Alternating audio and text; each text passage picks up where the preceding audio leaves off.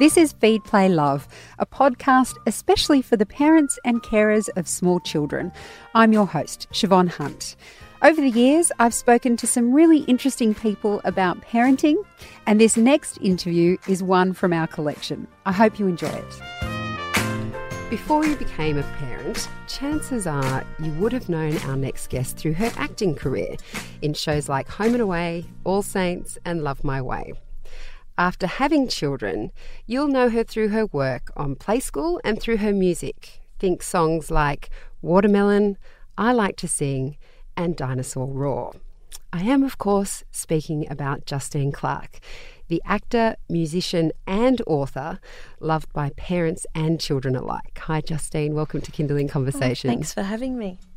Congratulations on your new album, Pajama Jam, your fifth, I understand. Mm-hmm. Can you tell us what it was like writing this album? I mean, particularly with three kids. Do you work from home or do you run to a studio and lock the door? No, I dream of running to a studio and locking the door, but that's never going to happen. I don't think that's ever going to happen. I, I, think about it. I think, how could that happen in my life? No. um, move on. Um, we had been, I have two writing partners, and we had been, you know, kicking around the idea of a, a lullabies album for actually about three years and back and forth sort of writing. So I, I write on Skype, which I, I actually think is a great, a great way to write because you can stay in your pajamas, but you're still collaborating. And I don't know, I think there's a certain freedom in not actually being in the room with somebody, but being able to see them. So you're still connected to them, but you're not, you know, you're not going to offend them so much, you know. Not in each other's space. Yeah. So I, I found it very productive, actually. I've written a lot. So my main um, writing partner lives in New Zealand. And um, we Skype regularly, you know. And and do your kids know when you're on Skype to leave mum alone? Well, usually I don't. I usually do it when they're when they're out of the house because otherwise they want to come in and have a chat and you know, or it's noisy or whatever. I just can't. It's not going to work like that. So yeah, it's usually when they're when they're not there. So that's really it. And you know, I just find a little corner it's just a little spot bunker down somewhere. Put a blanket over you. You can't see me. I mean, how does that change um, in your creativity? Because you've been doing music throughout your career, and before children, as we all know, life is very different. Creatively, that does that mean like you know once upon a time you might have had an idea or wanted to write a lyric and you could just sit down and do it are you having to control your creativity in a way you didn't before? Yes, and, and funnily enough, I've been I've been more productive creatively since I've had children.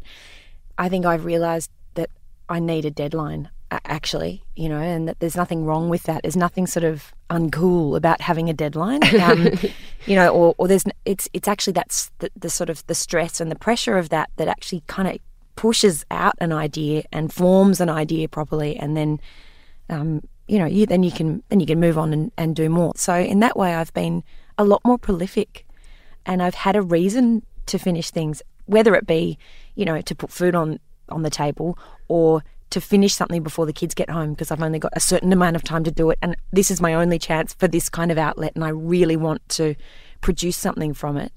Whatever it is, uh, it's given me um, it's given me motivation. I think that I didn't I didn't I didn't have before. I didn't have a, a reason to do it. I, I, I, liked doing it, but I would often question why I was doing it. Yep. And that that would take over a lot more from the actually just the enjoyment of creating something. So, you know, I'm I'm so pleased I had had children, you know, selfishly for that reason. more productive. Yeah, that's that's great. and what about touring? You're about to start an Australia-wide tour with this album. Do you ever take your family on the road with you? And and what's that like? Because I'm assuming that your kids are at school, so you can't always have them with you. What's it like touring with a family? Um, well, two are now in high school, so we can't tour the way that we have in the past. But they have come on the road quite a quite a lot with me, particularly early on when I did more regional touring, which I don't tend to do now. I, I really only do capital cities, just because of you know basically because of family.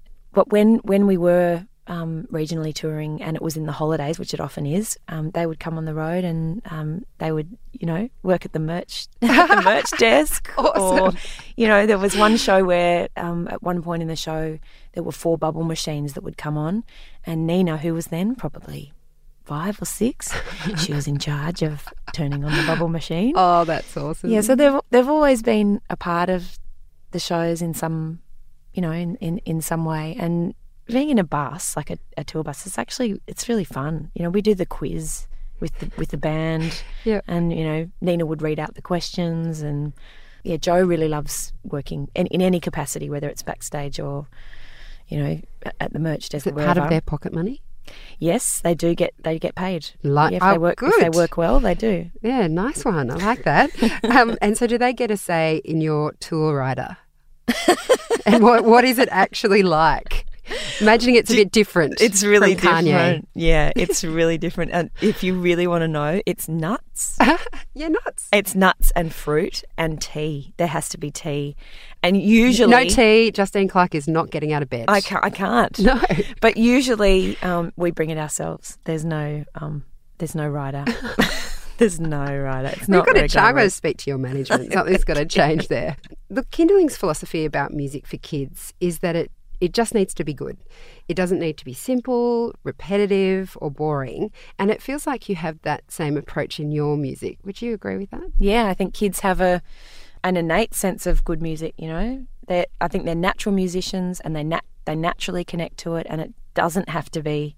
It definitely doesn't have to be children's music for them to like it at all. In fact, I think that you know, a pop song, a three minute pop song, is just perfect for kids. It's just the, just the right length. It's got a great structure. To my kids, I play them all all kinds of music, but I think it's a really good time to expose kids to a, a whole lot of different kinds of music. Which actually brings me to my next question, and that is do you still sing to your kids? I know probably not the teenagers, they might be telling you to shut up. Um, but when they were younger, did you sing to them? And how many of your songs on your albums are inspired by your own children? Probably the, the this latest one is inspired by my own children. Probably the most, I think, because it is a lullaby album, and that really was the time when I would sing to my kids more than any other time.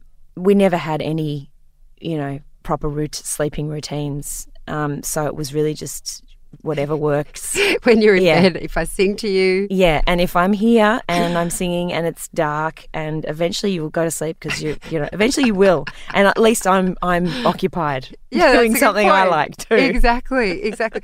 and have they ever said, I'll, I'll never forget my mum who has sung to all of our kids. So there's three kids in my family. She's looked after all of our kids and sung them all to sleep. And she always sings them um, Rock and Roll and Riding. I don't know, Morningtown Yeah, Train. Morningtown right? Ride, yeah. So uh, Morningtown Ride. And she has sung that all the time to all of them. And it made me very nostalgic. And then she told me this really funny story about how my niece, one night when she was singing to her, rolled over and said to her, Nana, stop singing. I don't want that song anymore. Has, have your kids ever actually said, Mum, I'm over it. I don't want watermelon anymore. Not that that's a sleeping No, song, but numerous times, particularly my youngest. No, my youngest does not want to hear me sing. But a lot of them, a lot of the time, I think for them singing for me was was often about me being away from them. So, and I don't know, kids have a kind of I don't know, it's a perverse sort of pleasure in like stopping you from singing. I don't know what it is, Yeah. but they, it's it seems very common, and and. They, they want to stop you from doing something that they can see is quite pleasurable for you. I don't understand it, but they've all done it to me, They all have. of them you know, Oh. at various at various times. But actually, now my my daughter uh, is learning the piano, and she's learning to accompany herself on the piano. And um, sometimes she'll sing, and I'll try, I'll sing with her, just quietly sing, and she doesn't. She doesn't tell me to stop. oh, nice. So that's good. I try and sing a little harmony, just just so she'll she might get the idea you know how to stay on your melody if someone's singing a harmony. She's never told me to stop. so- Oh, good one. That's that's nice. You're also releasing a book and a CD accompanying that book, based around the song "A You're Adorable." I'm talking a lot about my mum in this interview. I'm not quite sure why, but she also sang that song, and I love it. I always get lost when I get up to E, excitable or something. It, it's quite an old song. How yeah. did you come to it, and have I got any chance of getting you to sing a little bit of it? Sure. Try stopping me. So it's an it's an alphabet song and um and it's also a love song and it goes like this. A, you're adorable. B, you're so beautiful. C, you're a cutie full of charms. D, you're a darling, and E, you're exciting, and F, you're a feather in my arms. And on and on it goes. Oh, that's gorgeous. no, I don't sing it like that. I, I think um I think the thing I love about this song, apart from the fact that it was apparently the first song I ever sung as a child, but I just love the idea that there are so many songs out there that are romantic. You know, they're love songs, but they're songs that you want to sing, particularly to your baby. And this was this is one that I yeah I sang to my babies as well. And I just wanted I just wanted to put another alphabet song out there that was um, not as dry maybe as some of the others. Oh, it's gorgeous! It's, a so lovely lovely. yeah. Do you ever sing songs now that make you cry? Because I've noticed that it's ridiculous songs that I would ne- never even think would make me cry, but they just something in them triggers me to feel nostalgic about my children, especially growing up, or you know thinking about them when they're little babies. Have you ever had a moment, even on stage, where a song has made you get emotional? Oh, I, I'm so many songs make me emotional. Music, I think, connects to a sort of primal part of us and, and to our heart. It speaks in another language, and I think there are so many times, particularly after you have kids, where you where you just feel, I, I don't know, quite vulnerable, I suppose, about your children, but also about your parents, and I don't know. It's it just, it just triggers something. I think as as an actor too, it's kind of opened up a whole other area of of my kind of range, I guess, because I have a kind of a more empathy towards things than I did before.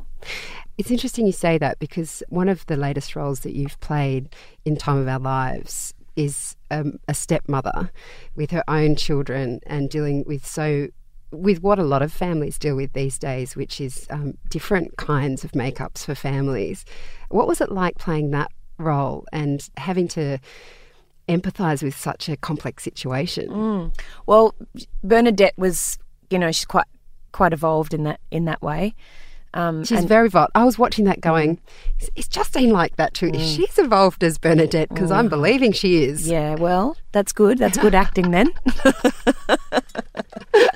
um, look, that was just great, and I think, I mean, I, I missed that show. I think there, I mean, there's there's other sh- there's other great shows on TV that do reflect sort of modern family life, but I really thought that one just dealt with, you know, the everyday issues that we face that for us are really vital and really important.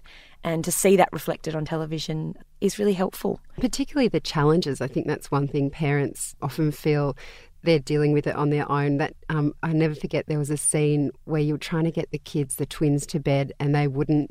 I think it was something like they wanted to wear this swimming costume to bed, Yes. and you asked someone to help. And I was, I remember watching that, going, those writers and actors have children; they know what's going on, and it is it just the chaos of having a family. It was quite nice to see that. You Yeah, I think it's important to see that reflected and to know that it's normal. Yeah, because you do feel isolated as a parent. You do feel like you're on your own, strangely enough, when you know there are so many other people out there. But you, you know, you're obviously housebound and you're tired and. You know, you want to do the right thing, but you find yourself screaming at them, and you think, "How did I, how did I get here? Am I the only one that does this?" Yes, this just, a friend of mine said she'd shut the windows before she'd scream at a kid so the neighbours wouldn't be too judging. Well, I've been I've been at a swimming pool and been recognised for being a play school presenter and trying to get my kids out of the pool. Oh, You know, trying you know, trying not to lose it. Get out of the pool now. You know, can see people looking at me. Anyway, That's just Justine Clarke. oh, we better write to the telly. Um, so, speaking of play school, what do you love about working on that show? Because you've been with them for over a decade now, right? yeah, fifteen years actually. Wow. Yeah, um, which is a long time for me. I, you know, in terms of commitment to any one thing, apart from my my marriage, which I'm also quite proud of. um, well, I, I think it's it's history. So the fact that it's generational and that it, it's turning fifty next year, and so I think for a big part for me was. I think standing on the shoulder of giants, so people like Noni Hazlehurst and John Hamlin and Don Spencer and John Waters and people that I grew up watching as a as a kid and then as a young actor watching these amazing performers and, and even then knowing what skill was involved in it and and how entertaining they were for half, you know, for a whole half hour and how I knew it wasn't a show for me. I was 10, 11, 12, but I was I was still drawn to it in some way. And a lot of it had to do with their great storytelling skills, their great performance skills.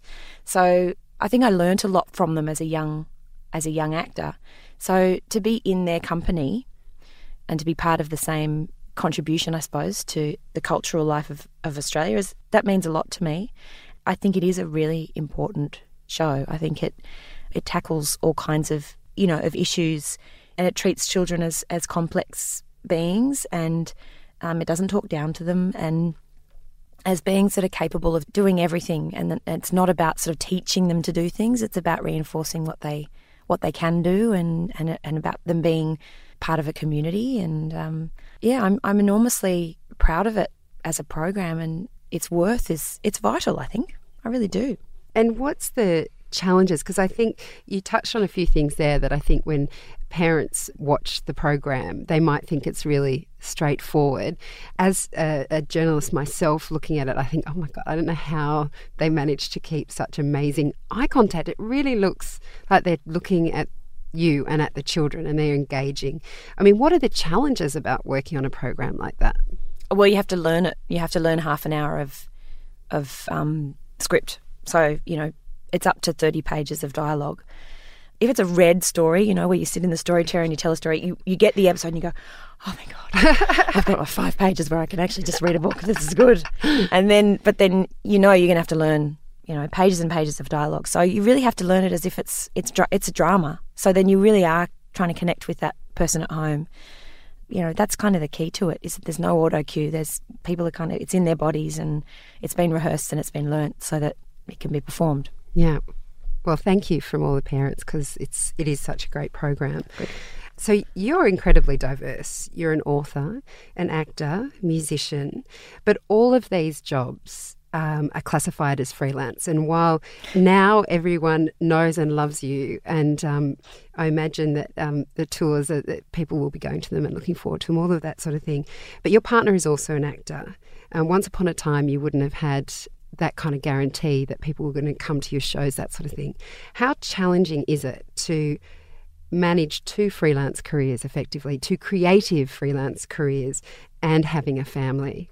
It's not just having your babies and that really intense period when they're little. They grow and have other requirements, um, yes. financial as well as emotional. How did you manage that? Um, well, I think it's it's a little bit make it up as you go along um, because, like you say, they do their needs do change, particularly in high school, and it becomes a lot more uh, about travel arrangements and being there for them before school and being there for them after school and making sure they're in their homework routine. And so I feel very lucky in that sense that I that I am freelance because I, I can shape my work around what they're doing, which is great.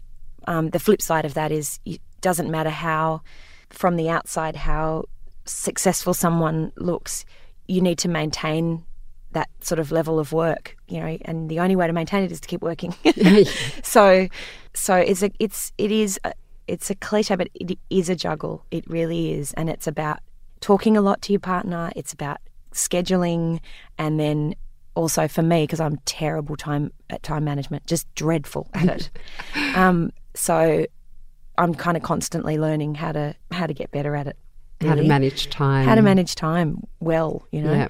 And also, I don't really want to manage time well. I don't want to live my life trying to manage my time. I just, I don't want to be like that. So I'm, I think I fight with it. I fight with it all the time. But, you know, yesterday uh, I picked up my son Oh, I, you know, I was able to go to my son's swimming lesson after school. And on the days when you feel like it's hard, you know, it's really hard work to kind of maintain that. So, you know, I go, well, here I am. I'm watching his swimming lesson just watch it and enjoy it because you know if you were nine to five you may you would have holidays yes but you might not be here now. So just enjoy where you are in the moment. And i think that's a big lesson for me is to just stay where i am and say okay i'm doing okay and this is this is a good is a good thing. Yeah. Because otherwise I can get a little bit overwhelmed. yeah, I think lots of parents can relate to Yeah. that. And look, finally, this is this one's a little bit cheeky, but I have to ask because I put out the question to my friends on Facebook because I do have lots of friends who love you, and I said I'm I'm speaking with Justine tomorrow. Does anyone have a question? And a very good friend of mine, and he's not the only one, has a little bit of a crush on you. And he says he figures he's not the only one, and he wants to know have you ever been at a concert or anywhere else where a, a dad or mum has made an inappropriate pass at you? Um, I don't. I don't think so. But I have Not been. that you noticed. Not that I noticed, but I have been at shows where um, where I've thought there's a lot of dads out there. Maybe not so much anymore, but back in the day, yeah, I would hear like you know you'd say you you could hear the audience singing along, and you hear I like to sing it. There's quite a few.